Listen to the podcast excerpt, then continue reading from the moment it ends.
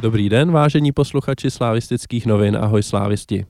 Začíná už páté vydání našeho podcastu Mezi námi fanoušky, ve kterém hodnotíme eh, spolu s ostatními fanoušky eh, Slávě, eh, výkony Slávě, vývoj v lize a všechno, co vlastně s fotbalem v České republice souvisí.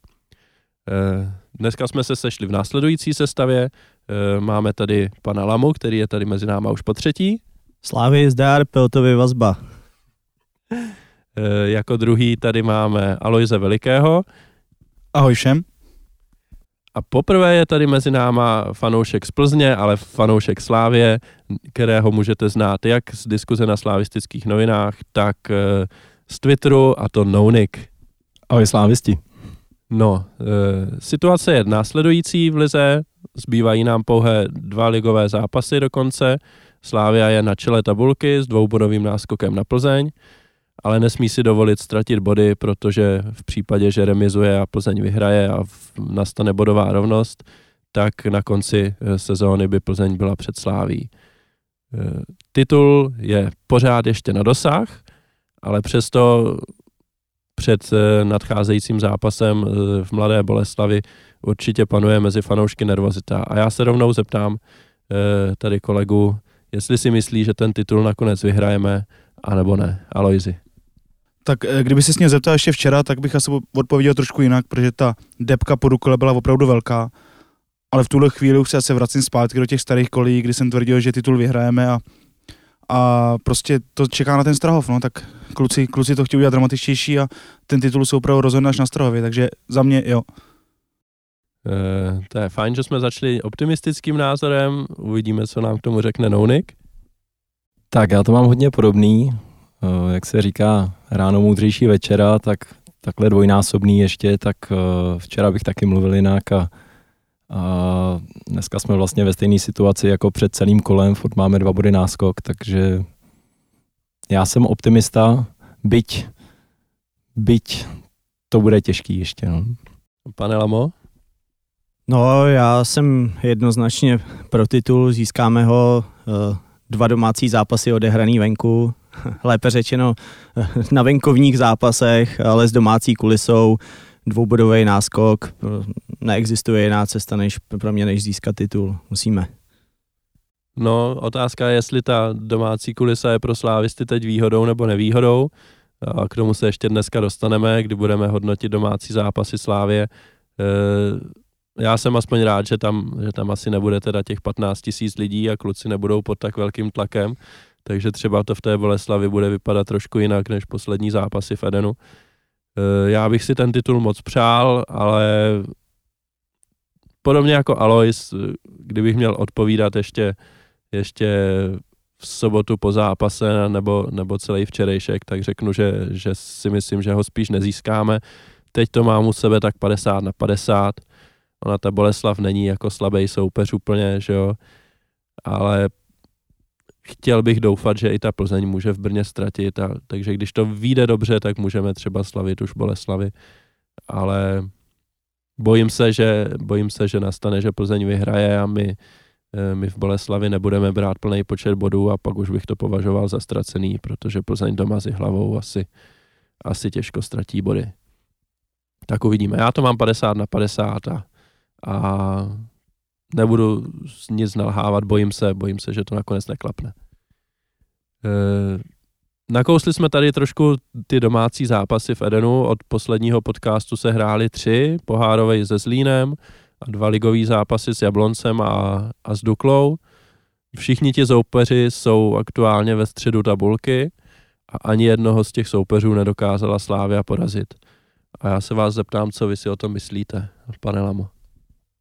No, tak eh, ten zápas se Zlínem, kdy pro nás skončil pohár, byl pro mě taková jedna velká frustrace. Ten výkon nebyl dobrý, všichni jsme to viděli. Eh, navíc pro mě vygradoval eh, tou chybou Deliho, že jo, stopera, který pro nás vlastně představoval celou obranou hru, v podstatě celý podzim a i většinu jara tahle fáze ho nezastihla úplně ve formě, nebo naopak ho možná zastihla až v příliš velkým sebevědomí, eh, který Mm, bohužel ale skončilo několika chybama, kdy ta asi největší nás eh, pravděpodobně stála ten postup, kdy to ten tým zaskočilo a už nebyl schopen reagovat a zbytek toho zápasu byl už prostě jenom v křeči. Mm, Zlín bojoval tak asi jako klub jeho kalibru má o finále poháru bojovat, pro mě podobně jako Opava eh, z Boleslaví a nakonec byl tím šťastnějším. Já popravdě moc vlastně nevím, co si mám myslet o tom, o tom, o tom faktoru těch domácích zápasů, kdy se nám poslední dobou opravdu nedaří tam získávat eh, tři body nebo tam vyhrávat, protože na začátku jara naopak to domácí prostředí bylo něco, co nám hrozně pomohlo, takhle díky vlastně domácímu prostředí jsme urvali závěr s Plzní, s Teplicema, ale poslední dobou nevím, jestli to je tím, že prostě ta forma, ta dobrá hra, která opravdu držela hrozně dlouho, tak se vytratila a přestalo, přestalo se dařit. Nebo jestli ten tým opravdu, opravdu prostě nemá na to, aby, aby, aby prostě v těch těžkých chvílích zabral, protože to byly vlastně dva zápasy, kdy jsme doma opravdu museli, Jablonec a když teďka nemluvím o poháru, tak Jablonec a Dukla. A potom, co jsme dostali ten druhý gol třeba od Dukly, tak já jsem byl hrozně zklamaný, že jsem čekal, že ještě zmáškneme, ale my 10 minut v podstatě jsme se nedostali, nedostali ke střeve, takže, takže nevím, jestli jestli ty hráči jsou svázeni nervozitou v domácím prostředí, nebo jestli to je jenom skoro okolností, že tam získávají mít budu než venku, ale, ale každopádně to není úplně dobrý. Tak já si myslím, že trochu to vychází z toho našeho stylu hry. My nejsme úplně ten tým, co je dominantní na míči, my nehrajeme jako Plzeň, kdy uh, oni jsou schopní opravdu toho soupeře zamáčknout a hrajou to pomalu jak házenou a i když bych byl rád, kdybychom to takhle uměli, tak furt nás spíš zdobí takový ten rychlej přechod eh, do útoku. Víc nám sedí hrát na ty proti, protiútoky, což zní vtipně v naší lize, kdy nám to nikdo moc nenabízí, tu možnost, ale nám se takhle hraje líp a, a ty týmy, když hrajou doma, tak samozřejmě chtějí chtějí o trochu víc to otevřít a vyhrát a u nás víc zalezou, no a nám to prostě nejde, vidět, že se trápíme a nebo ne úplně trápíme, ale že prostě to není úplně vončo. No. No, já jsem hodně zklamaný z toho, že, že my si ten tlak jako nedokážeme v závěru vytvořit. Je pravda, že ty zápasy všechny byly jako různý. S Jabloncem jsme měli prohrát, tam nás jako vyloženě zachránil Jirka Pavlenka, který, který chytil snad čtyři tutovky. Ale ten poslední zápas, který je teď v nejčerstvější paměti s Duklou, tak uh, já jsem v průběhu toho zápasu prošel takovým vývojem, kdy prostě prvních 15 minut jsem jako byl dost zděšený z toho, jak ta hra vypadá, kdy Dukla byla na míči jasně lepší a my jsme moc nestíhali. Aby si Dukla nevytvořila šance a my jsme za těch prvních 15 minut měli dvě docela velký, tak mi přišlo, že jako touhle hrou eh, ten zápas nemůžeme moc vyhrát. Pak jsme se dostali do vedení a už to vypadalo dobře načež, načež Michal Friedrich eh, v roli kapitána nabídl, nabídl soupeři vyrovnání úplně na zlatým podnose. Ale pořád pak, jako i v průběhu té druhé půle, aspoň jejím začátku, jsem, jsem si jako nedokázal už představit, že bychom ten zápas nevyhráli, protože mi přišlo, že hrajeme dobře a že jako do těch šancí se dokážeme dostat. Pak jsme teda e, dostali Eh, dostali k dispozici penaltu, dali jsme z ní gól a přišlo mi, že prostě je hotovo, že, že Dukla na to nebude mít odpověď a, a to, že byla schopná z jediný šance dát gól a ještě na závěr nás jako nepustit do žádné šance skoro, až na ten únik Tesla, který nebyl, nebyl zas tak, do, zas tak dobrá šance, protože, protože obránci ho obránci ho zrovna tohle náhodou udělal dobře, si myslím. To. Jako udělal Asi to... jediný teda, ale... jako udělal to dobře, asi nevím, jestli si ten míč mohl navíst trošku jinam nebo ne, ale fakt je ten, že prostě obránce byl minimálně stejně rychlej jako Tecl, takže mu nedal moc prostoru vystřelit a, a tím, jak střílel v tísni, tak, tak možná ta střela neměla až tak velkou pravděpodobnost, že skončí gólem, jako by mohla mít z jiný pozice. A to, k čemu jsem se chtěl dostat, je, že, že my prostě nemáme ten tlak v závěru a to mi prostě přijde strašně špatně, jo. A nebylo to, nebylo to ani poprvé eh, v, týhle, v tomhle ročníku ligy. My prostě potřebujeme dát, dát závěru gól a nedokážeme si vytvořit tak výrazný tlak, jako má Plzeň a to si myslím, že je špatně. A myslím si, že že v Edenu by to mělo vypadat jinak, ty domácí zápasy, zvlášť pokud se v závěru zápasu nedaří. No já souhlasím, no. Je, je pravda, že jako ta podpora eh, domácí, která by nám měla přinést eh, tu výhodu, eh, asi pravděpodobně na ty hráči nějaký vliv má, ale vypadá to, že svazuje ten Eden samotný. Proto doufám, proto jsem říkal, že vlastně dva venkovní zápasy s domácí podporou by snad jako mohli klukům lehce rozvázat, rozvázat nohy a, a trošku z, něj, z nich tu deku schodit. A to, co jsi říkal, je, je určitě pravda.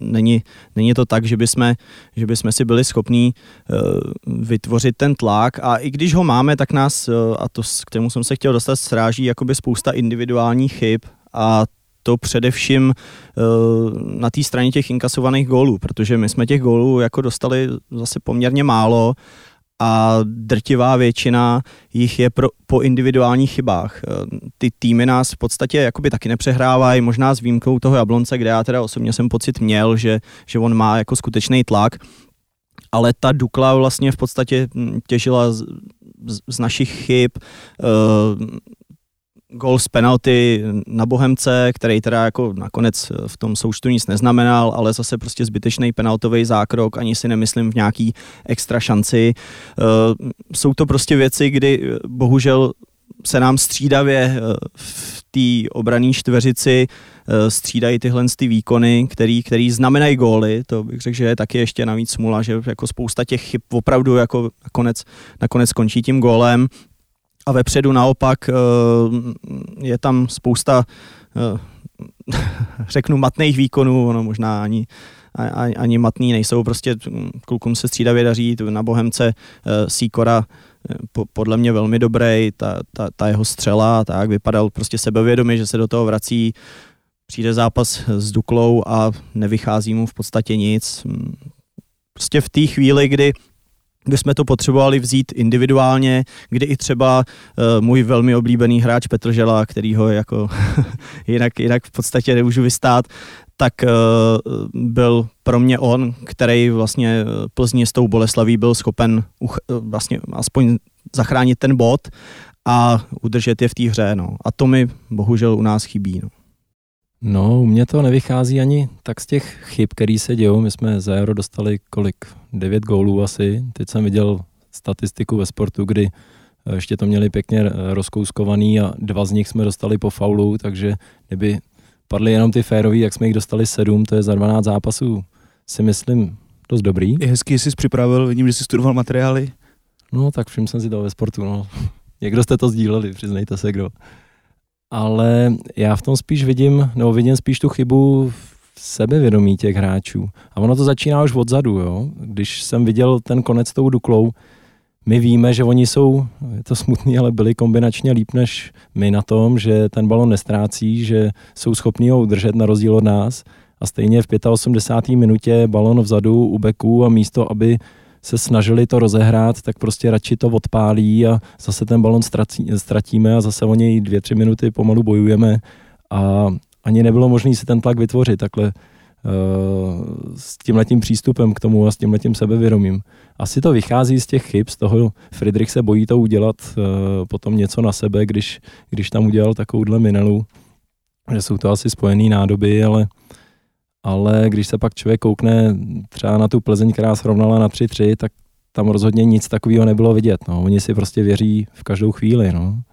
No já si říkám, jestli tohle třeba není způsobený tím, že, že přece jenom ten náš kádr je hodně mladý a možná nebude úplně náhoda, že jako nejzkušenější hráči, který máme v kádru a kteří nastupují, což jsou Milan Škoda a a Pepa Hušbauer, tak ty si tu výkonnost jako poměrně držej, byť třeba Milan Škoda nedá gol, tak pořád je v té hře jako platný, pokud teda hraje v základu a ne jako s Duklou jenom posledních 10 minut. Ale ostatní hráči kolem nich jsou, jsou jako poměrně mladí pořád ještě a to se týč, týká i Friedricha, který byl třeba kapitán teďka, jo. tak pořád je to relativně mladý kluk a hraje jako v tak velkém klubu, jako je Slávia druhou sezónu a ten tlak, který teďka na ty hráče je, který si sami na sebe vytvářejí tím, že ten titul chtějí, tak prostě zažívá poprvé v životě. Tak a není na to sám, že jo, jako Liftner s Delim taky nejsou nějací, nějak jako zkušení hráči. Bořil jo, něco na tom bude, no. Je to pěkně vidět, že na začátku toho zápasu oni do toho vlítnou a je to v pohodě, ale jak se blíží ten konec, tak se to víc a víc projevuje právě, no. Víc do toho padají, no. No, mě to, jako rád bych doufal, že, že se to třeba spraví postupem času, byť teda postupem času většina těchto hráčů už ve Slávii nebude, protože asi půjdou za lepším. V téhle sezóně už není moc času. No a v téhle sezóně ty zkušenosti prostě nazbírají, ale, ale nemůžou jako je zužitkovat, když je, když je teďka nemají, no. Takže těžko říct a nevím, jestli úplně doufat, že to ty poslední dva zápasy bude lepší, než, než to je teď, no. Tak tady se nabízí, nabízí otázka, jestli do toho nějak ještě nešáhnu do té sestavy, protože já za sebe mám pocit, nebo teďka třeba, když jsem viděl výkon Liftnera proti Dukle, tak možná to přišlo na mě, nebo jsem si to víc všímal, ale tam bylo několik opravdu situací, kdy propadl prostě v souboji, Olianka jsem s ním dělal, co chtěl. I u toho druhého gólu byl nějakým způsobem, nějakým způsobem zapletený.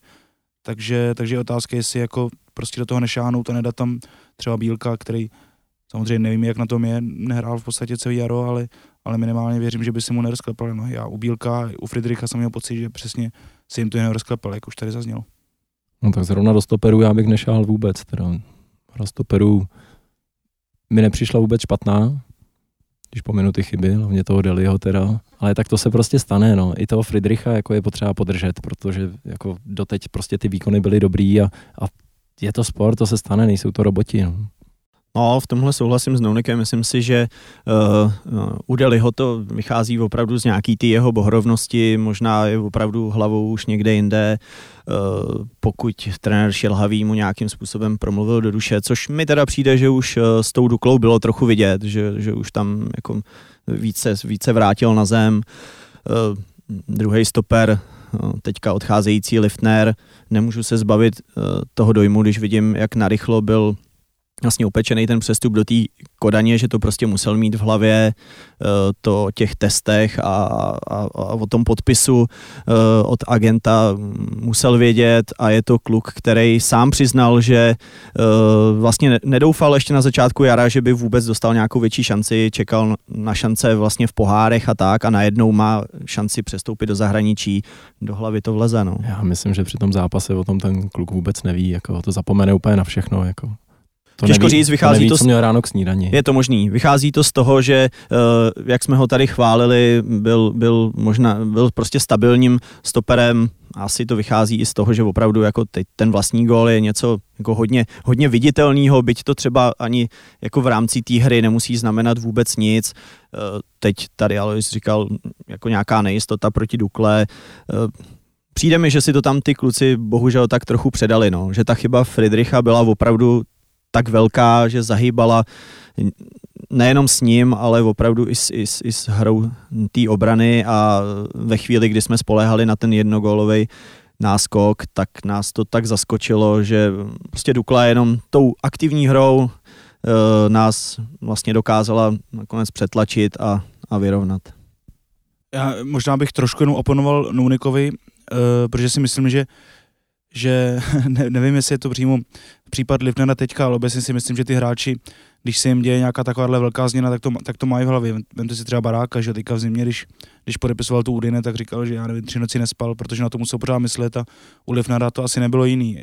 I když si třeba myslím, že ty jeho, jeho chyby možná pramenily spíš z té neskušenosti a z nervozity, tak prostě věřím, že nějak to v hlavě měl a že jich prostě to ne- neba, nebagatelizoval, že by ty hráči dokázali úplně vypnout a jenom hrát zápas, protože, protože prostě to pořád v hlavě mají, je to velká změna je to velký krok. No velký krok to určitě je. Já nevím, jestli, jestli ti hráči na to, na to při zápase myslí. Možná spíš si myslím, že ne, byť třeba nějak podvědomě to mají, ale zrovna u Liftnera eh, já mám takový pocit, že, nebo pro mě osobně je jako těžký přijmout, eh, přijmout jako tu novou situaci, kdy ten hráč v tom zápase chybuje, když prostě má za sebou 10 ligových zápasů, kdy byl jako skvělej, kdy prostě si vzpomínám, že jako první zápas s hlavou jako byl takový vachrlatý, ale potom prostě celý jaro za mě prakticky bezchybný výkony. A teď najednou prostě přijde konec sezóny a, a ten hráč začne, začne jako trošku chybovat, tak nevím, jestli to přičítat spíš tomu, že, že prostě má v hlavě přestup, anebo prostě tomu, že, že je aktuálně prostě pod tlakem je, je konečná fáze sezóny a, a na všem záleží víc, než, než záleželo třeba ve 20. kole, kdy prostě člověk ví, že když se něco pokazí, tak má šanci to napravit dalších 10 kol ještě. Já si to úplně nevšim, že by byl nějak eh, špatný teďka na Dukle. Vím, že se tam nachomejt k tomu druhému gólu, kdy tam neuhlídal jednoho z těch eh, dvou hráčů, tak to jo, to byla chyba. Eh, fakt si myslím, že to při tom zápase nemá v té hlavě, ale máš pravdu, že jestli hráč třeba tři dny předtím nespí, tak to se rozhodně na výkonu musí projevit, že je unavený a tak to je jasný. No. Jinak jako čerpám z vlastní zkušenosti, kdy vím, že prostě sportuju rád hlavně proto, že úplně zapomenu na všechno a najednou prostě ten adrenalin mi to všechno vyplaví a, a jedu jenom prostě, soustředím se jenom na ten sport a myslím si, že to tak mají všichni. Je možný, že ne, no, jenom z tohohle vycházím. No. Já jenom ještě jako vlastně zopakuju to, co jsem říkal, protože protože já fakt jsem tu jeho nejistotu neviděl jenom při tom gólu, ale několikrát, zvlášť druhý půli, prostě mi tam přišlo, že třeba letí dlouhý balón a on ho nechá propadnout, Olienka sam za ní dostane a že prostě to bylo fakt několik takových momentů, kdy on vyloženě pozičně na tom byl špatně nebo takhle. Jo, možná, že jo, možná jsem si jenom nevšiml. Jo, nevšiml jsem. Eh, já ještě u Liftnera bych k tomu měl takový dodatek. Eh, mně se strašně líbilo video, který, nebo takový, takový gif, že, který jsme teďka sdíleli i na Twitteru slavistických novin, kde je záběr na Liftnera při kopání té penalty. E, někteří diskutující na slavistických novinách ho za to kritizovali, že nesleduje hru a místo toho kouká jinám a modlí se. Já bych ho za to nekritizoval, protože si myslím, že i kdyby, i kdyby ta penalta nebyla proměněná a, a Dukla šla do breaku, tak uh, Liftner z půlky hřiště určitě se jako zvládne skoncentrovat na tu hru. Ale to, co mi to ten GIF ukazuje, je, že Liftnerovi na tom opravdu záleží a možná nad mu na tom záleží i nebo dává to takhle najevo a, a je tak jako emotivní a možná i z toho důvodu na něho do, víc jako dolíhají ty nervy potom při zápase. Asi, asi v tomhle s tebou souhlasím a taky se mi to u Liftnera hrozně líbí a nějaká jeho interakce s fanouškama ale, ale a podobně to právě vidím třeba u Tondy Baráka, který byl hrozně kritizovaný tím, že už ne, z toho, že už tady vypouští, že už jako jenom dohrává, už se jít do Itálie, ale zároveň kolikrát eh, si všimnu za zápas, že on prostě gestikuluje si ke kotli a hecuje to. Takže jakoby, jakoby nevím, jestli, no vlastně něco jsem chtěl říct, ale, ale že třeba u toho baráka, baráka to vidím podobně a přitom víme, že ani u něj ty výkony na jaře nebyly, nebyly dost dlouho ideální. No. Že, že to sice na jednu stranu je hezký, že to takhle prožívá, na druhou stranu potom musí tomu týmu přidat nějakou tu nastavbu.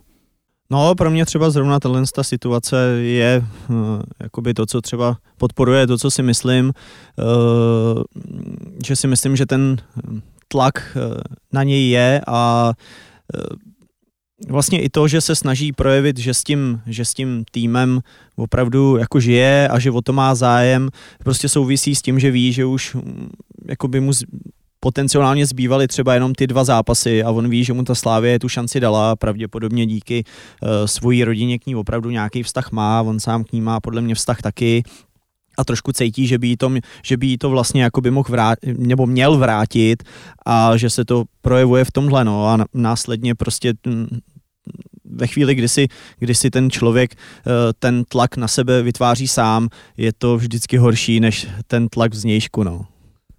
Ono to není úplně fér to takhle říct, ne? Protože se to bavíme ve dvou hráčích, který eh, mají odcházet a mají pokles formy a my se tu nebavíme o Ngadeuovi, my se tu nebavíme o Škodákovi, který mu to v posledních zápasech moc nelepí a o ostatních. Ty nikam neodcházejí, ne? A taky mají pokles formy. Ono to Možná, že to má nějaký vliv, ale možná, že vůbec ne. No, máš pravdu, já tam vidím ten společný jmenovatel v tom, že zrovna třeba Barák s Liftnerem, oba jsou prostě reprezentanti do 21 let, jsou to mladí hráči, hrajou prostě takhle důležitý zápasy poprvé, bo jako mají za sebou, řekněme, kvalifikaci na euro, jo, ale, ale pořád prostě těch zápasů takhle těžkých, jako psychicky mají za sebou málo a, a ono navíc jako mají za sebou oba sezónu, kde, kdy jako měli formu a, a ono jako je těžký si držet formu, že jo, celý rok konstantní, prostě eh, je přirozený, že, že ten hráč je chvilku nahoře a pak je chvilku třeba v útlumu zase. Jako nejsou to, nejsou to Ronaldové, aby prostě mm, dávali, eh, dávali top výkony prostě x zápasů v řadě. Jo, to prostě jsou mladí a, a to k tomu patří. A pokud Slávia ten tým budovala takhle mladý i s výhledem na to, že prostě se ti hráči ekonomicky zhodnotí a, a budou přestupovat, jak se konec konců u Liftnera i u Baráka ukázalo, tak prostě tohle to nese ruku v ruce, prostě tohle riziko, že ti hráči nebudou mít stabilní formu, tak jako jí má Hušbauer, který za mě je prostě jako absolutní jako hvězda jara. Jo, ten hráč nemá, neměl jediný zápas jako slabý, jo, ve všech prostě tu slávy táhne. A vím, že se to třeba hodně lidem nelíbí, protože prostě přišel ze Sparty a má na něho, mají na něho ti lidi třeba vyšší nároky nebo, nebo mají jako jiný výtky k němu, ale za mě prostě jako pokud pokud by se nám s Duklou vykartoval Hušbauer a dostal by červenou a už mi nehrál ty zbylý dva zápasy, tak já bych v titulu už nevěřil vůbec. Díky bohu, jako Hušbauer bude k dispozici, doufejme, že se nezraní na tréninku a proto Zkušeně si myslím, si to pohlídal. Zkušeně si to pohlídal tím druhým skluzem. Spíš ho podržel příhoda zkušeně, ale No, jako ano, za mě tam prostě asi měla přijít červená karta a ale když nepřišla, tak prostě pro Slávy je to obrovská výhoda do toho dalšího zápasu. No a rozhodně to byla jedna z těch větších příhod toho zápasu. byla tam ještě jedna, o který se teda debatovalo, ale tahle pro mě byla ještě větší. A jinak, jo, jak říkáš, možná, myslím si, že jsme se o tom ani nebavili, ale ono těch změn ve Slávii je jako letos tolik, Eh, ty hráči jsou opravdu mladí, řek si Baráka, Lifnera, pro ně je to teďka životní změna s těma přestupama. Eh, Deli je tam eh, vlastně taky někdo, kdo je jako vnímaný, že v podstatě čeká jenom na to léto, až bude moc přestoupit. Gadeu je navázaný zase na Deliho, je vidět prostě ta chemie mezi nima, takže jakoby těch, těch eh, faktorů, který nám tam vstupují, eh, včetně toho boje o titul, na který prostě už léta nejsme zvyklí, že si myslím, že, to, eh, že by to zahýbalo i se zkušenějšíma hráčema, natož prostě s mladýma klukama, který navíc řeší prostě tyhle ty kariérní věci a vlastně se musí vyrovnávat s tím, že pravděpodobně bojují za klub, ke kterému něco cejtějí, není to tak, že by jim to bylo prostě jedno, jak to dopadne, ale tu hlavu mají už taky jinde, určitě, určitě přemýšlejí o tom, jak v létě vlastně budou pokračovat, jakou budou mít, jakou budou mít tu pozici někde jinde, eh, takže těch náročných věcí se nám třeba paradoxně sešlo možná víc než eh, té Plzni, kde se dlouhodobě mluví o nějaký přestavbě, víceméně, když jsem viděl tiskovku Vrby, moc mi to tak nepřišlo, skoro mi přišlo, že si to tam pokusí nějakým způsobem urovnat, ale bude se snažit si tuhle uh, kostru těch hráčů zachovat. A tohle je možná právě jeden z těch důvodů. Pokud je dokáže motivovat, jsou to třeba hráči, kteří na tu naší ligu ještě uh, rok, dva mají jí dominovat, vyhrávat ale myslím si, že je to další věc, kterou asi nakousnem. Je otázka, jestli to stačí prostě v pohárech, jestli to stačí na tu Evropu a to je věc, kterou budeme muset řešit i my. No, jako ohledně těch pohárů, to k tomu se, k tomu se určitě ještě dostaneme, uh, ale uh, je pravda, že, uh, že prostě směrem, směrem do budoucna určitě máme, máme hromadu věcí jako k řešení, no já bych ještě připomněl ty další hráče, jak jsem říkal, že máme mladý kádr, tak to nejsou, že jo, jenom Barák s Liftnerem, což jsou jako aktuální reprezentanti do 21 let, ale e, další hromada hráčů je, je vlastně z toho minulého cyklu 21, ať už je to Pavlenka, ať už je to Zmrhal, e, Sikora si myslím, že by tam věkově taky patřil, že jo. E, takže tam prostě, mm, prostě ty zkušenosti nejsou a jak někdo může nabídnout, namítnout, že že ti hráči prostě jsou fotbalisti a chci, chtějí se tím živit, že jo, a chtějí prostě vyhrávat tituly, tak eh, jako říkám ano, ale prostě ne každý je jako vítěz od narození, který si to nepřipustí, že jo. Jsou hráči, kteří jsou jako trošku psychicky labilnější, eh, což třeba jako v našem kádru někteří asi, asi budou, jak se to ukazuje. A prostě oni se to musí naučit a tohle je první sezóna, kdy Slávia hraje o titul, je to nový, a já bych rád věřil, že až eh, se ti hráči do toho dostanou příště, třeba za rok, takže už to bude vypadat zase trošku jinak. Já musím říct, že je škoda, že teďka jenom slyšíte a nevidíte. Já jsem tady prvně, tak nevím, jak to tu chodí, ale jak byl výčet těch men, tak u jednoho tady šly nějaký oči v slou, vůbec nevím proč. Myslím, že to bylo, bylo to u Pavlenky? Ne, u Pavlenky to nebylo, já myslím, že tady pan Lamak jako kroutí hlavou a, a Alois taky. Myslím si, že se jednalo o Jardu Zmrhala. Já bych se vrátil jenom k tomu zápasu ještě s eh, Duklou, tak já jako velký zmrhalista, musím říct, možná, že mě Kelhar právě kvůli tomu pozval, aby tu nebyl proti přesile, tak ale musím říct, nemám, hrát hru, nemám rád hru na kdyby, ale, ale to zpracování toho milovaného Jardy, kdyby to zpracoval pořádně a dal to v tu chvíli na 2-0, jestli se nepletu, tak zřejmě nebylo o čem. No. Uh, já snad jenom jenom doplním, aby, aby někdo neměl pocit, že my z Lamu tady jsme naopak jako zástupci nějakých antizmrhalistů. Je to spíš prostě prostě boj proti nějakému budování, nekritickým budování kultu a pak nějakému střízlivému hodnocení hráčů. Takže my jsme tady za tu část těch objektivních fanoušků a pak jsou tady, pak jsou tady ty budovači kultu. Vy budete opačný kult, kluci. Ty. Ne, jako já, o mě se ví, já se tím netajím, že, že mám Jardu Zmerhala rád a že si myslím, že, že prostě ten hráč je kvalitní. A, a Začíná a... to být ostrý, Ondra má ruku na vypínači teďka. Eh, ale musím říct, že včera, včera prostě jsem, jsem byl jako v tom u toho zápasu jako občas i zprostej a v jednu chvíli na začátku druhé půle ještě když jsme neměli vystřídáno ani poprvé a šli jsme do nadějné akce, Zmrhal to táhnul a, a místo nějaký lehký nahrávky Gadeuovi tam eh, poslal míč přímo na kopačky soupeři, tak to už jsem zařval taky střídej ho, jo. Takže já nejsem zas tak jako nekritický. Já křičel, dej ho na beka, to se splnilo. jo, tak někteří jsou tady proroci a je pravda, že, že asi někteří fanoušci jako obraceli oči v slou, když já zmrhal na beka, protože si myslejí, že tam jako nemá budoucnost úplně. To jsem měl strach i já teda, no. A nakonec na tom beku to, to paradoxně jako odehrál solidně, že jo, a s tím inkasovaným gólem neměl moc co dočinění a naopak jako směrem dopředu se to tam snažil trošku podpořit, takže, takže na ten kus zápasu to asi, asi bylo OK, no.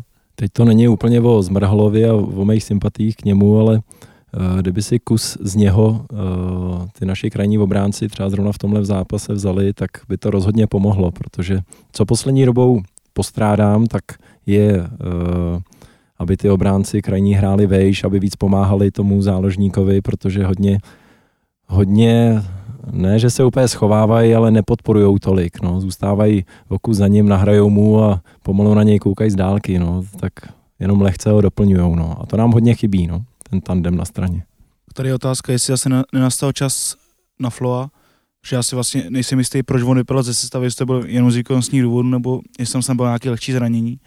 Ale myslím si, že, myslím si, že ta jeho podpora útoku, útoku by třeba i v tomhle zápase byla, byla, byla docela platná, protože Friedrich zvlášť potom, potom po té chybě už se dopředu moc neodvažoval, bořil, když se o to pokusil, tak ho tam brutálně sejmuli, takže takže možná, že, možná, že Flo by v tomhle zápase byl platný. No, to je možná pravda. Já mám z Floa takový pocit, že já od začátku se mi líbil v prvním, druhém zápase, myslím, to bylo takový nemastný, neslaný, byly tam takový ty divný pády, kdy, kdy měl nějaký asi divný kopačky nebo co, plochý. Ale pak se mi líbil, vlastně druhý zápas byl s příbramí, tam, tam exceloval velmi a další zápasy byly taky dobrý, ale mělo to takovou sestupnou tendenci a myslím si, že bylo to v okus lepší na začátku toho jara než teďka na konci, takže eh, dozadu dobrý, ale dopředu se ta jeho podpora trochu taky vytratila, takže jsem byl rád, že nastoupil Bořil, on hrál dobře a teď asi dohrál. No. Je jasný, jak nastoupíme teď asi.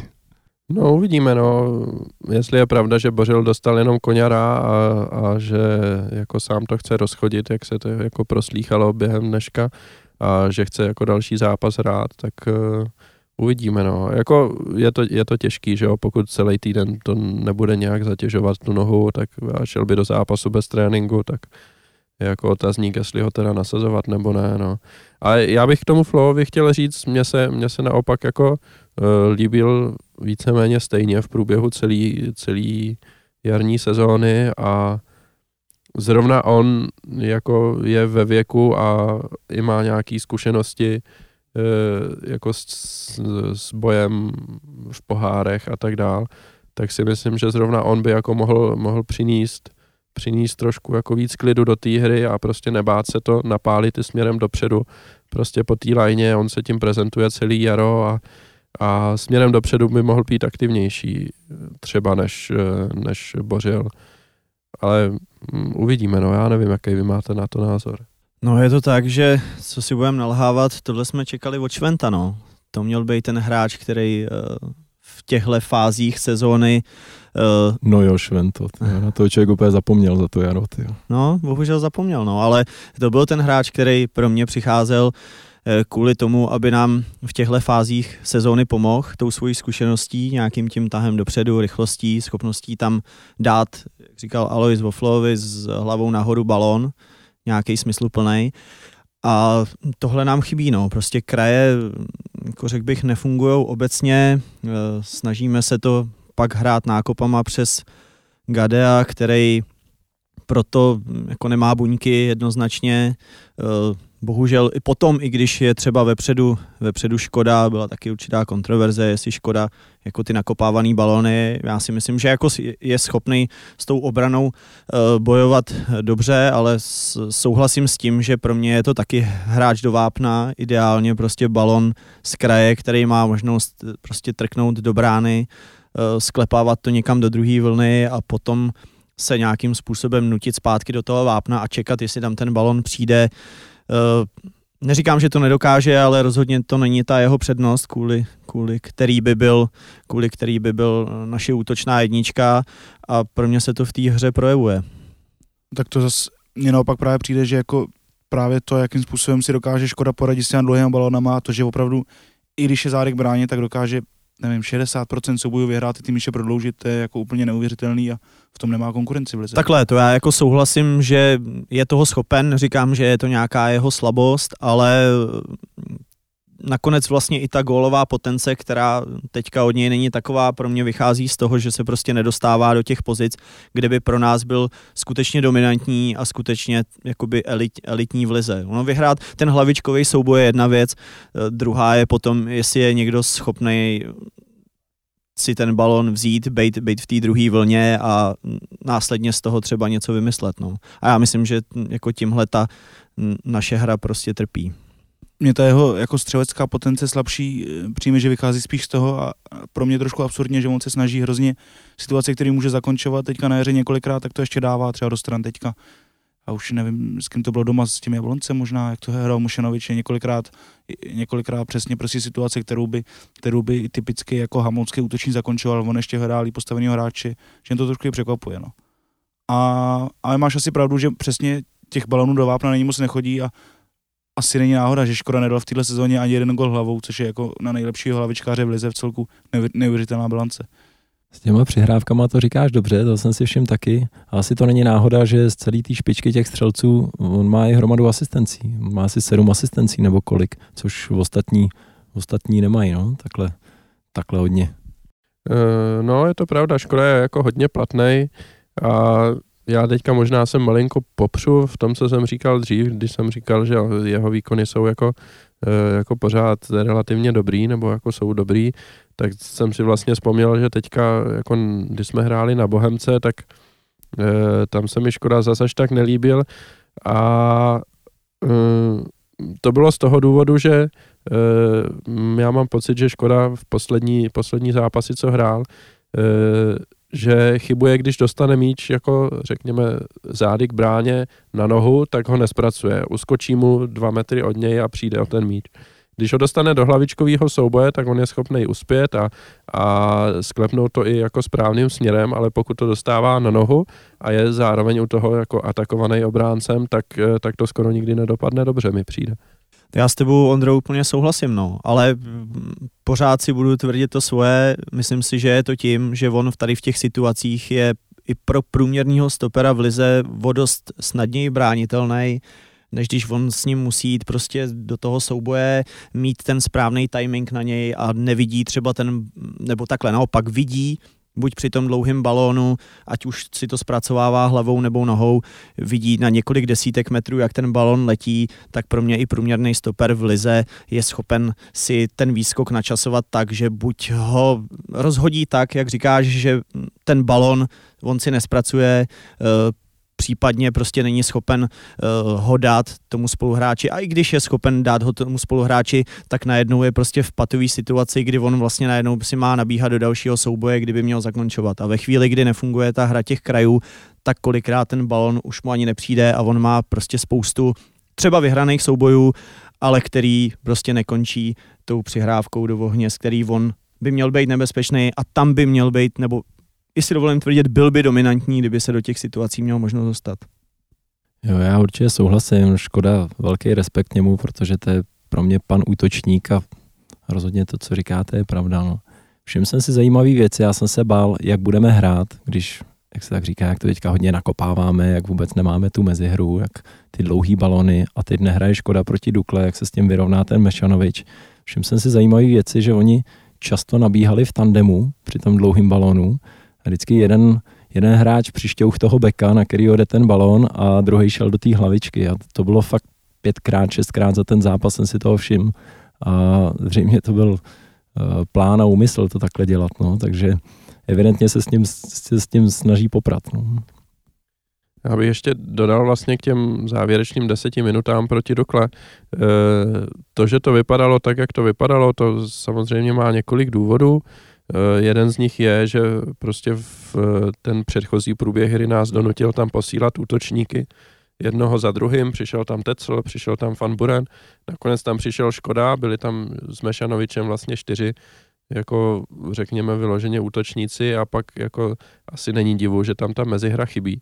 Ale možná to, co mi jako, to, co mi přijde jako úplně největší důvod toho, že jsme se do ničeho nedostali, je, že člověk, který ho Škoda střídal, byl zrovna Hušbauer, který, který dokáže ty balóny dát jako dopředu na delší vzdálenost přesně, že to nejsou jako řekněme nákopy tak jako v tu, na chvíli, v tu chvíli se ta hra ale úplně rozpadla, když odešel no. Hušbauer.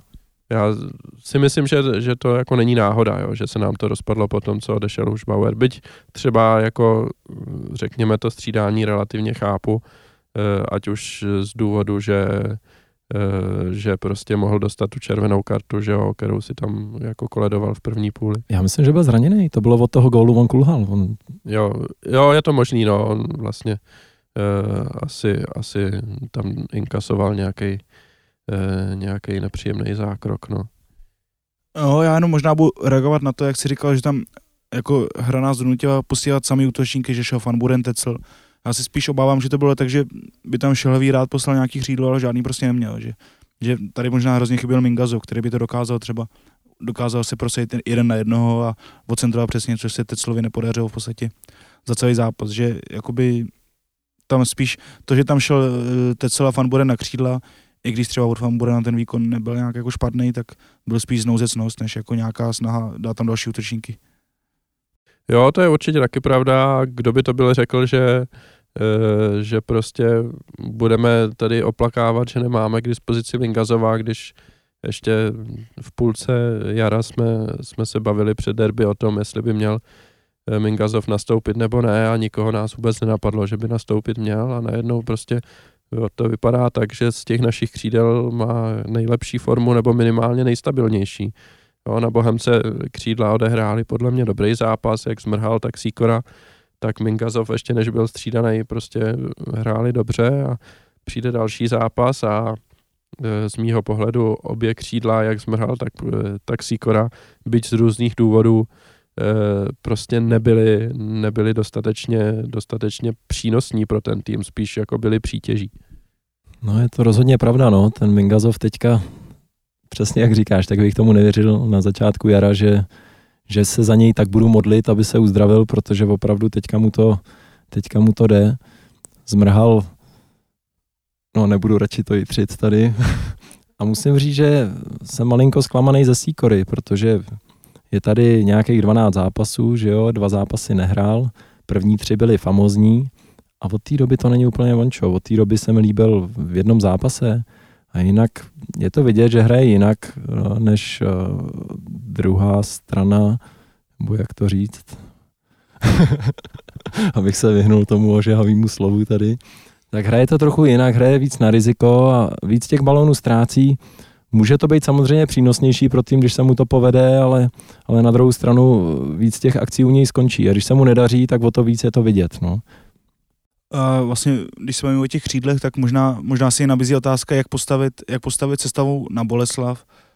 Tak kdybych měl říct svůj názor na tu otázku, kterou jsem si sám položil, tak bych asi hrál zase 4-4-2 jako na Bohemce, pokud teda Škoda bude ready.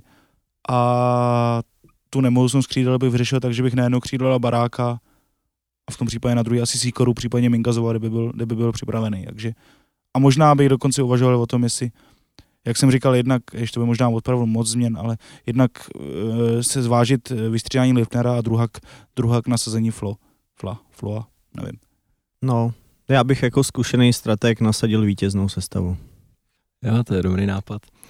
Uh, asi s těma křídlama souhlasím, jak je postavil klidně taky takhle. Nemyslím si, že je úplný rozdíl, že nasadíme Sýkoru nebo Smrhala, protože oni mají teďka fakt tu formu dost proměnlivou oba, takže buď to jednomu sedne nebo ne. Věřím, že oba mají na to stejnou šanci. Tak je tam spíš jako rozdíl, že Sýkora asi má větší potenciál zahrát napravo než Smrhal, který, který opravdu přes, přes nohu nezahraje nic skoro. A to nemyslím žádný samozřejmě hejt, ale... Já to tak samozřejmě neberu vůbec. ale já bych do středu zálohy místo Ngadea nasadil Ščuka. Jednak proto, protože se pěkně vyhecuje proti Bolce, druhak proto, že Ngadeu dopředu to není žádná sláva, co si budem povídat, a dozadu teďka úplně jistý taky nebyl. Uh, já mm, na tohle Eh, možná mám takový jako názor, který tady může být ojedinělej. Já jsem si nějak extrémně jako nevšiml, že by, že by Gadeu byl nějak vyloženě špatný v, těch, v tom zápase teďka s Duklou. Já mám pocit, že on pořád má pro tu hru přínos eh, v tom, že, že odebere strašné množství míčů, když soupeř zakládá akci po zemi. Konec konců i vzduchem, pokud to není nákop vyloženě až, až jako na naše stopery, tak uh, on prostě v těch soubojích je silný a dokáže odebírat míče a to si myslím, že je přínosný. Je pravda, že, že pak je to vykoupený tím, že, že ty kombinační schopnosti směrem dopředu asi nejsou takový jako u Ščuka, ale přesto si myslím, že já bych tam toho Nkadea jako podržel právě kvůli tomu, že uh, že on v tom středu pole dokáže získat ty míče a Předpokládám, že Boleslav proti nám bude hrát 4-5-1, eh, tak jak jako hraje, eh, myslím si, snad celý jaro. A v takovém případě eh, si myslím, že on je, on je schopný v tom středu pole prostě ty míče pro nás získávat. No. A to, to, co z čeho my bychom měli být nebezpeční, to by měli obstarávat hráči kolem něho, to, by, to není práce pro Ngadea, ale když bude mít vedle sebe Bauera a na, křídle, na křídlech hráče, kteří budou jako mít dostateč, dostatečnou kvalitu, tak, eh, tak si myslím, že bychom ty góly mohli dávat.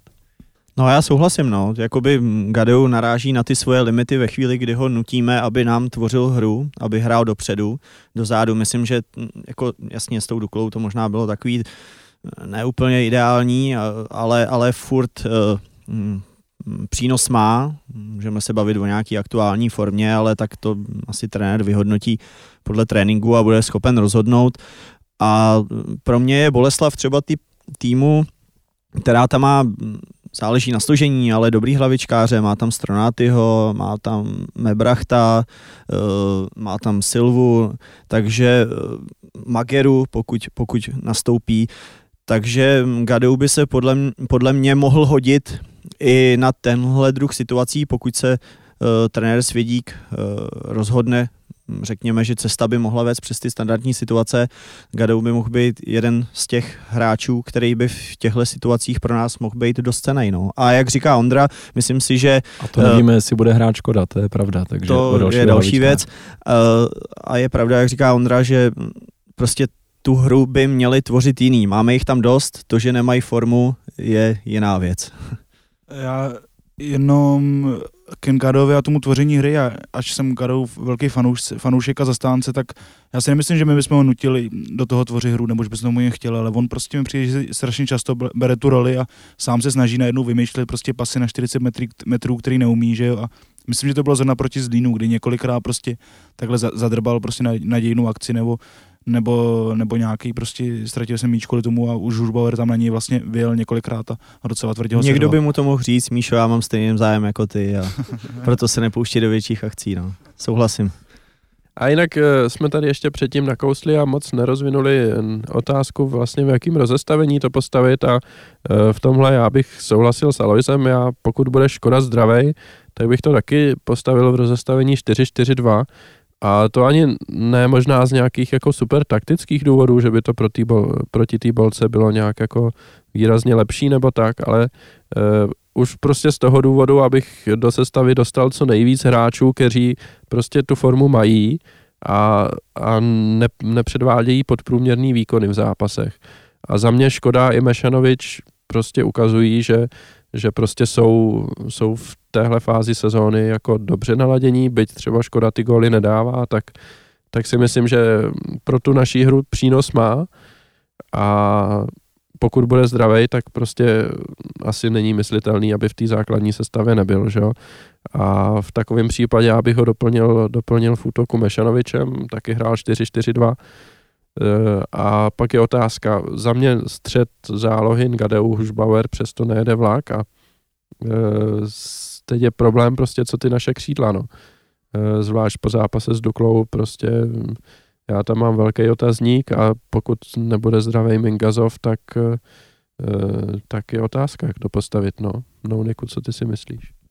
No, pokud nebude zdravý Mingazov, tak je to jasný, ne? Sikora zmrhal, No ještě je tam možnost s barákem a no, zvlášť jako podpořená tím, pokud by za ním měl hrát Flo, který je jako dostatečně ofenzivní a třeba v Karviní Flo vyloženě jako to tahal tak, že, že vypadal jako kdyby hrál v záloze. Takže to, že bychom to mohli poskládat tak, že by hrál vlevo vlastně na levé straně zálohy barák, ale stahoval se do středu a kolem něho běhal Flo dopředu, dozadu, dokud mu budou stačit síly a doufejme, že mu budou stačit síly celý zápas, tak si myslím, že by to jako nemuselo být úplně špatný, no. Ale jako zase bavili jsme se o tom, ani ten barák jako nemá, nemá žádnou úžasnou super formu, ale možná to bude pořád lepší, lepší než, eh, než to, co předvedli v záloze, zmrhal se síkorou vče, eh, předevčírem, že? Hmm. Má k tomu ještě někdo něco? Nikdo se nehlásí? Všichni se tváří, že už, že už je téma vyčerpaný. E, tak e, co máme ještě na scénáři? Jo, zavře, Peltu v base, že máme tady Lamaříka probrat. Tak e, dobře, o Sláví jsme se bavili už dost dlouho, tak se pojďme bavit o Jablonci. A nejenom o Jablonci, ale, ale i o Fačru a, a, a vůbec o tom, co vlastně český fotbal čeká, po tom, co co Míra Pelta místo do Monaka na ligu mistrů odjel eh, do Ruzině do vazební věznice. Eh, takže co vy si o to myslíte? No, Lamo, ty jsi se o to hlásil, že se k tomu chceš vyjádřit hodně. Tak... Já jsem se o to vyloženě nehlásil, to bylo jenom z radosti, jsem se tady rozháněl. No je to dobře, no. Odpracoval si to jednou, ale nedal si pokoj. a doufám, že už po druhý si to neodpracuje. Je to, je to věc, kterou, kterou jsme tady řešili před x lety, všichni jsme se tomu smáli, že máme předsedu, který byl na odposleších, eh, kterýma jsme se v českém stylu jenom pobavili, ale vlastně to nemělo vůbec žádný, žádný další výsledek. Teď už snad z toho velký čáp tak snadno neuletí. No, dobře to samozřejmě je, ale Jestli to znamená, že teďka eh, se objeví ještě větší zvíře Berber, tak to je samozřejmě problém. Ten Pelta ho nějak dokázal udržet. No. Tak ty si přijel z Plzně, jsi přímo z kraje, tak bys nám mohl říct, jak to tam chodí a jestli, jestli opravdu tam všechny rodiny pan Berber tak dobře zná. Tak mojí nezná, já ho neznám. To buď rád. No, jako teď otázka. Já musím říct, že, že po tom, co jako zabásli Peltu, jsem měl jako hodně strach, jak se to projeví na nominacích rozhodčích. A musím říct, že byť Plzni, v Plzni to vypadá jako pořád asi stejně, že jo, teď tam zápas Boleslaví řídil Proskek, což je jako Berberův člověk, o tom si nemusíme jako nic nalhávat, ale náš zápas s Duklou pískal příhoda a za mě byť tam měl nějaký spodný rozhodnutí na obou stranách, tak souhlasím s trenérem Dukly Hinkem, který pak na tiskovce říkal, že jako v součtu to vyjde tak, že, že si jako žádný z těch týmů nemůže asi stěžovat na to, jak to rozhodčí rozhodoval. Když to zmiňuješ, já jsem o něm nechtěl, o tom našem rozhodčí na Dukle, ale mně přišlo, že pískal úplně šíleně. Ale ne, že by někoho zvýhodňoval, on to bylo na obě strany stejný, ale jako anglický metr je jedna věc, ale v něm se podle mě taky ještě furt pískají fauly. Tady jsem viděl tolik nepísknutých faulů, no mé ruce v každém souboji. Nechápal jsem to, což jsme mimochodem viděli před druhým gólem Dukly po faulu na Hušbauera a musím říct, že jsem viděl teda faul i před druhým gólem naším. Mešanoviče při vyhraný hlavici. Jo, jo, souhlas. A já myslím, že přesně tohle měl, měl trenér Hinek na mysli. Jo. On jako říkal, že penaltový zákrok mm, jako neviděl nějak detailně, že se k němu nehodlá vyjadřovat, ale že tam byl prostě předtím faul Mešanoviče, s čímž jako musím nebo já bych se k tomu taky přiklonil, já si obecně myslím, že, eh, že těch soubojů, který tam bylo opuštěných eh, a který bych já pískal, tam bylo víc. Eh, to jako souhlasím s Nounikem. Ale to je, řekl bych, takový obecný problém u našich rozhodčích, kteří prostě skrz na skrz nemají nějaký jako jednotný metr a vždycky vždycky nějakou dobu trvá, než ti hráči přijdou na to, co si vlastně na tom hřišti můžou dovolit a co tenhle zápas co tenhle zápas bude faul a co třeba minulý zápas faul nebyl, jo, a to i to, jak je ten metr nastavený, může vždycky nějaký tým zvýhodnit nebo znevýhodnit. Eh, já nemám pocit, že by to zrovna, zrovna v zápase s Duklou někoho jako zvýhodnilo. Myslím si, že opravdu to bylo tak jako nastavený, že, eh, že si jako nikdo nemůže, nemůže nějak stěžovat. Eh, ale abych se vrátil k tomu, čím jsem začal, eh, přestože je Pelta v base a fotbal řídí Berber, tak to nasazování těch rozočích a, a výkony těch rozočích mi přijdou jako v pořádku a já jsem se bál, že to bude daleko horší. Tak snad taky jenom pár slov k tomu Peltovi, protože zatím v tuhle chvíli je to pomalu začíná to být taková jako tragikomická fraška, jako byly tehdy ty odposlechy ještě jako umocněná tím, že to, že to Míra Pelta bral ty dotace přes postel, což by asi nikdo z nás ještě před, před měsícem netypoval. Jako velký respekt za tohle zase na druhou stranu. Fakt to by nikdo nečekal. No jo, hrál, takže, hrál to na nás Takže skandovali jsme to moc krát, takže má ho. asi nakonec to skandování slyšel a to vážně a tak chtěl ukázat, že že to není zas, že na tom není tak špatně, ale, ale spíš je otázka, jakým způsobem se to projeví, že na jednu stranu e, spravedlnosti asi bylo učiněno za dost, a na druhou stranu já nejsem žádný jako znalec prostě vnitřních poměrů ve fačru, ale nedokážu si moc představit, že by, že by tu volbu přece vyhrál někdo jiný než ten Berberův kůň Ondrášovky Duba nebo, nebo tak nějak a, a obávám se, co to s tím fotbalem udělá do budoucna. Jako byl by to super, kdyby, kdyby to vyhrál někdo jiný, ale nevěřím tomu. No, on to tak, Ondra říkal, že měl strach teď, já teď úplně strach nemám, už jenom kvůli tomu, že uh, ta val, valná hromada nás teprve čeká, ta doba je taková turbulentní, uh, setkali se ty majitelé klubů, takže teď v současných vlastně dvě kola do konce uh, do toho nějakým způsobem nemístně šahat by byl v podstatě risk i pro Berbra a, a pro jeho koně, ať už je to Duba nebo někdo jiný. Ale ze svého pohledu a to souhlasím s Ondrou, mám spíš jako obavu do toho budoucna, no. že ten příští ročník je e, zajímavý z různých ohledů. E, Slávě vlastně poprvé, e, podle mě přiznaně, aniž bych chtěl něco předjímat, bude ta, která se bude ucházet o titul a pro Plzeň to může být pokud, tuplem, pokud se jim to nepodaří letos, eh, z nich ohledu existenční sezóna, navíc eh, s, Vrbou vlastně jako navrátí vším se Mesiášem, takže tam si myslím, že budou lokty naostřený maximálně a tam si myslím, že se může projevit eh, to, co Ondra říkal, no, že se můžeme radovat Spelty v base, ale můžeme mít Berbera v zákulisí a ještě silnějšího než předtím. No a hlavně, že to, co si naznačoval a neřekl naplno, je, že prostě na mistra příští sezónu největší pravděpodobností bude čekat jako 400 megová odměna za, za účast v základní skupině ligy mistrů. A, to prostě už, uh, už i v letošní sezóně někteří říkali, že jako to, co jsme zažili ty předchozí sezóny, kdy, kdy prostě se to Plzni připískávalo, takže to byl čajíček a že teprve až prostě půjde o takovouhle sumu, tak to teprve uvidíme maso. Tak uh, já myslím, že na té valné hromadě se opravdu bude hrát o hodně a ta největší věc bude teda, kdo nakonec eh, ovládne komisi rozhodčích a kdo ji bude na, eh, na další sezónu sestavovat a řídit. Čo? Pokud by to měl být nějaký člověk, jako je, jako je Liba třeba, tak těžko, těžko k tomu mít nějakou důvěru. No. no tak já doufám, že, že se to nestane, tyjo, když jako nebylo by to úplně nelogické, kdyby se to stalo furt tak no. jako věřím v tom, že je tu ještě třetí silný hráč, najednou to předtím nebyl, ale je pravda, že Sparta taky nebyla úplně slaboučká v té době, co se týče zákulisí a stejně ta Plzeň to dokázala. No. Jo, no, to prostě a hlavně jako já nevidím moc důvod si myslet, že na, na té valné hromadě Fačru se, se něco změní, že jo. Jako kluby sice vystoupí proti Berbrovi, ale i když na svou stranu jako získají i druhou ligu celou, tak pořád mají jako nějakou šestinu hlasů na té valné hromadě a Eh, a jejich vlastně jediný nějaký jako tlak na to, jak to ovlivnit je, je skrz peníze, jo. Je prostě jinak, jinak to nejde a eh, ale i tak prostě mm, si Berber může jako říct, no dobře, tak eh, přece si nedovolíte nechat jako celý fotbal padnout úplně, ne, protože na tom byste byli tratní i vy, protože co vy byste pak hráli, kdyby jsme neměli neměli fačer, který to organizuje. Že tom, o co mu jde, je bez peněz úplně teďka, že jo, zavřený kohouty.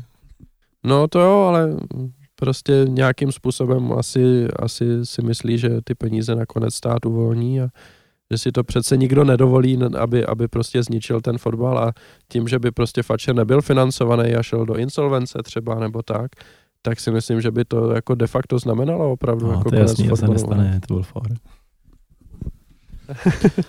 No, pro mě z toho vychází furt jenom jedno, jako fanoušci si myslím, že eh, bez ohledu na nějaký finance, kohouty a Bůh ví co, by měli být jednotní v tom, že by to měli kritizovat.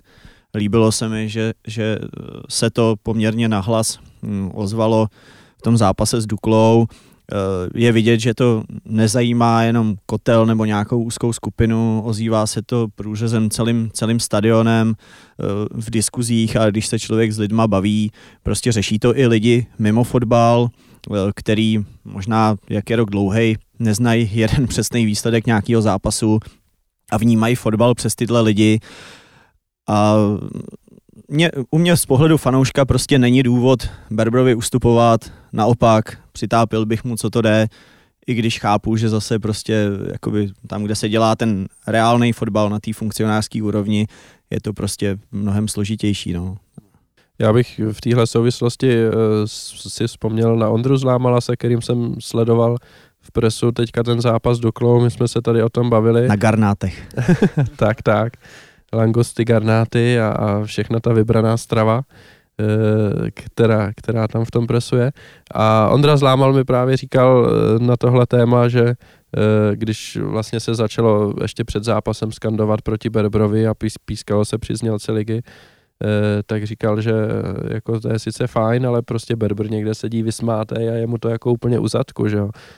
On je prostě ten typ člověka, který, se kterým to nic neudělá, jo? že uh, třeba já nebo, nebo Ondra Zlámal taky říkal, že, že prostě on by po tomhle prostě se třikrát omluvil a prostě vyfičel z toho fotbalu, že on na to nervy nemá ale prostě Berber je jako hroší kůže a ten se maximálně bude smát. Že? Já myslím, že ta škola STB je znatelná a nejenom u Berbra, ale i u jednoho dalšího nejmenovaného ministra, že oni to mají opravdu hozný, takže jejich pravda je ta hlavní a jejich cíle přes ty prostě vlak nejede a jsou ochotní a schopní jich dosáhnout v podstatě v tom životě nic jiného nemají, než, než uh, tyhle ty zákulisní věci, ta, ta, ta schopnost ovládat A já to jsou budu, takový účelovky, tady z té strany mi přijde. jsou to, jsou to účelovky, no, ale, ale budu kacířský, ale já si myslím, že ve chvíli, kdy se člověk dostane do takového stavu, v jakým je pro mě Roman Berber, tak už ani ten sport nemůžete mít rádi, protože už se víc uh, musíte pohybovat v těch půdkách a mít už takovou hroší kůži,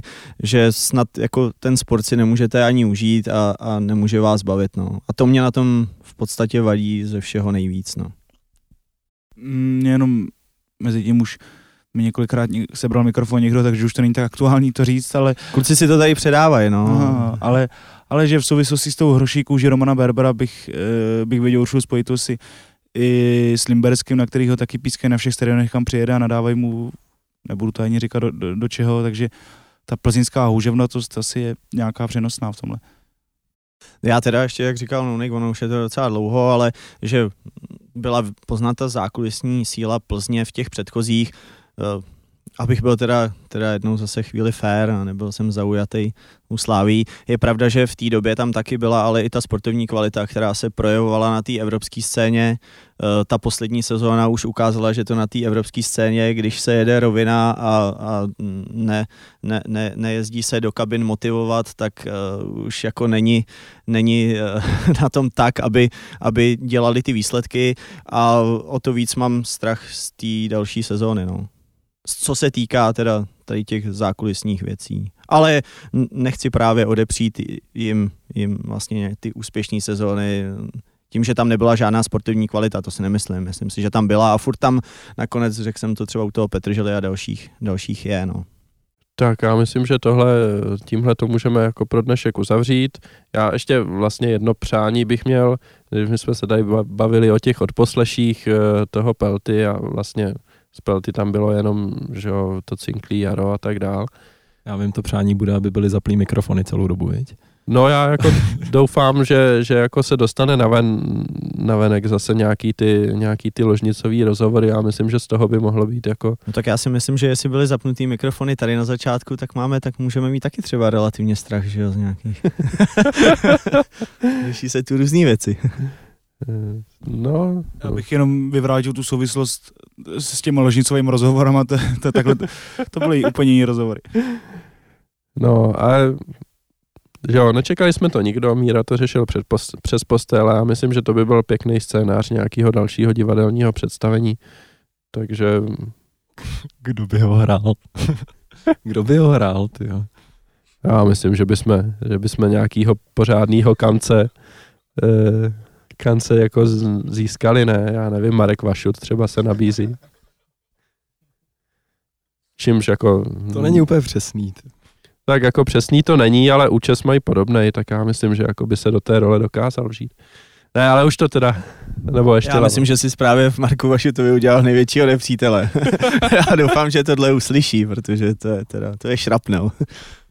Tak eh, já myslím, že takhle dlouho to snad ani ten podcast poslouchat nebude. Už jsme tady si myslím kolem hodiny nebo možná i přes hodinu. Takže už to pro dnešek ukončíme. Vážení posluchači, my vám děkujeme za pozornost. Eh, Doufáme, že se neslyšíme naposledy, ale před koncem ligy už se neuslyšíme. A mezi námi fanoušky se sejdeme zase nejspíš za tři týdny. Dáme si po konci ligy hezky odstup, zpracujeme eh, buď to nadšení, a, nebo ten vztek a v každém případě asi budeme muset všichni vystřízlivět, což jako pár dní potrvá a za tři týdny se, se snad zase uslyšíme mezi námi fanoušky a zhodnotíme, jaká vlastně byla sezóna 2016-2017. Tak do té doby, naschle a čau.